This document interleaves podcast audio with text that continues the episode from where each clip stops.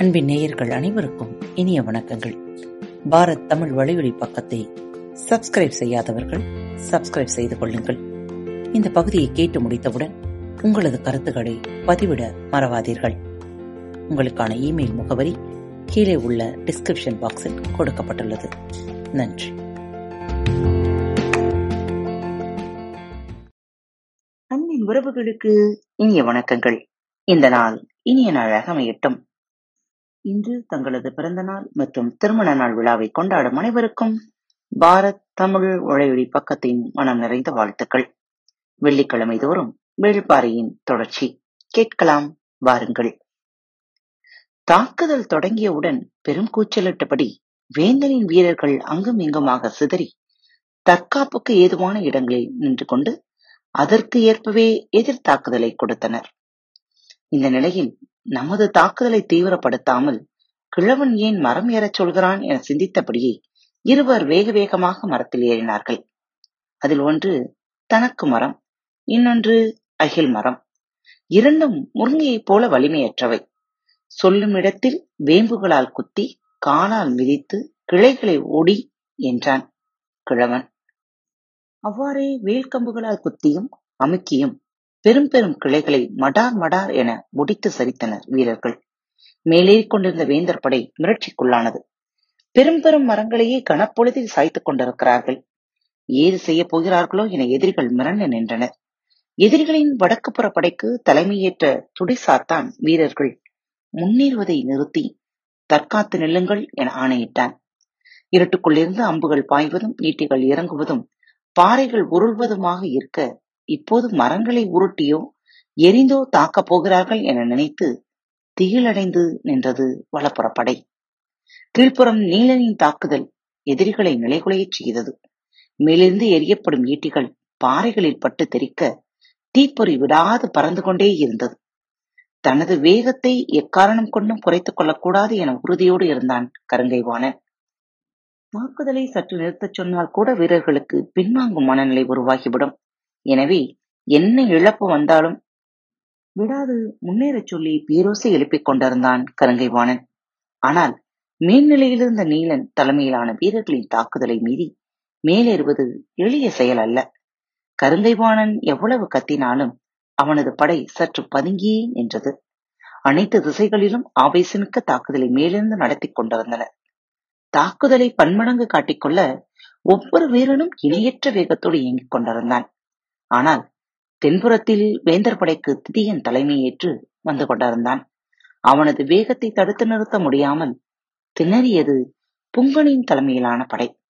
சிறிது நேரத்தில் சீழ்கை அடித்தபடி ஊரின் நடுப்பகுதிக்கு ஓடி வந்தான் புங்கன். கன நேரத்தில் சோமக்கிழவனும் நீலனும் வந்து சேர்ந்தனர். அவர்கள் மேலேறிக் கொண்டிருக்கிறார்கள். நம்மிடம் மிக குறைவான வீரர்களே இருக்கிறார்கள். சற்றே பின்வாங்கி காரமலையில் ஏறிவிட்டால் அவர்களால் ஒன்றும் செய்துவிட முடியாது என்றான். அவன் சொன்னதை கேட்டு கோபத்தோடு கத்தினான் நீல. நம்மை ஒன்றும் செய்ய முடியாது. ஆனால் கூத்தசை கேட்கும் வள்ளி கானம் நோக்கி எதிரிகளின் படை போனால் நிலைமை என்னவாகும் என நினைத்தாயா? அப்போதுதான் ஆபத்தை உணர்ந்தான் பொங்கன்.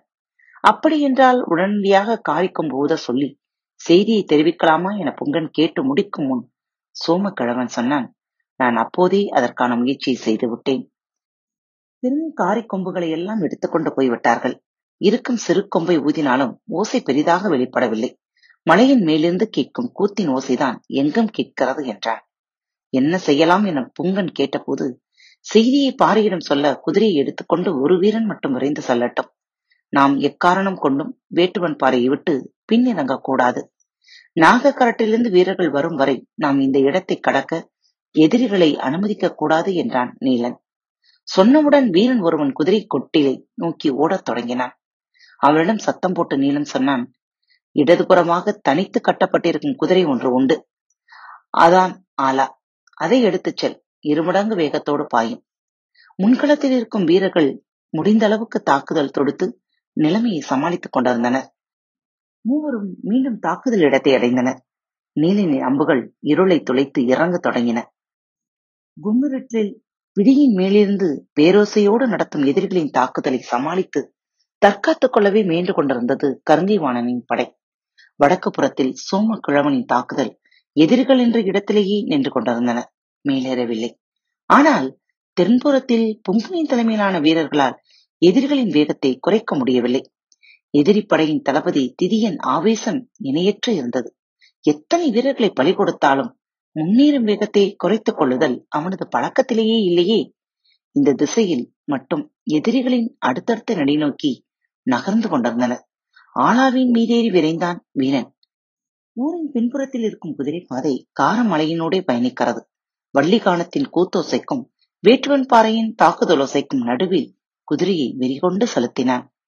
மறுகுன்றை தாண்டும் போதுதான் மயிலாவின் ஊரான செம்பனூர் இந்த திசையில் இருப்பது நினைவுக்கு வந்தது. அங்கு போய் செய்தியை சொல்லிவிட்டு போகலாம் என குதிரையை திருப்பினான். சிறு தொலைவு சென்ற பிறகுதான் தோன்றியது ஊரில் இளைஞர்கள் யாரும் இருக்க மாட்டார்கள். எல்லாரும் நாகக்கரட்டுக்கு போயிருப்பார்கள். மிகவும் வயதானவர்கள்தான் இருக்கக்கூடும் என்று. குதிரைகளும் அங்கு இல்லை. அவர்கள் நடந்தே வேட்டுவன் பாறைக்கு போய் சேருவதற்குள் நாமே நாகக்கரட்டிலிருந்து வீரர்களை அழைத்து வந்து விடலாம் என முடிவு செய்து மீண்டும் குதிரையை திருப்பினான் பதற்றமும் அலைக்கழிப்பும் மேலோங்க இருளுக்குள் சீறி பாய்ந்து கொண்டிருந்தது ஆலா. காத்துக் கொண்டிருங்கள். மீண்டும் இதன் தொடர்ச்சி அடுத்த வாரம் வெள்ளிக்கிழமை கேட்கலாம். மீண்டும் மற்றொரு தலைப்பில் உங்கள் அனைவரையும் சந்திக்கும் வரை உங்கள் அனைவரிடமிருந்து விடைபெற்றுக் கொள்வது உங்கள் அன்பு தோழி. வாழ்க வளமுடன்.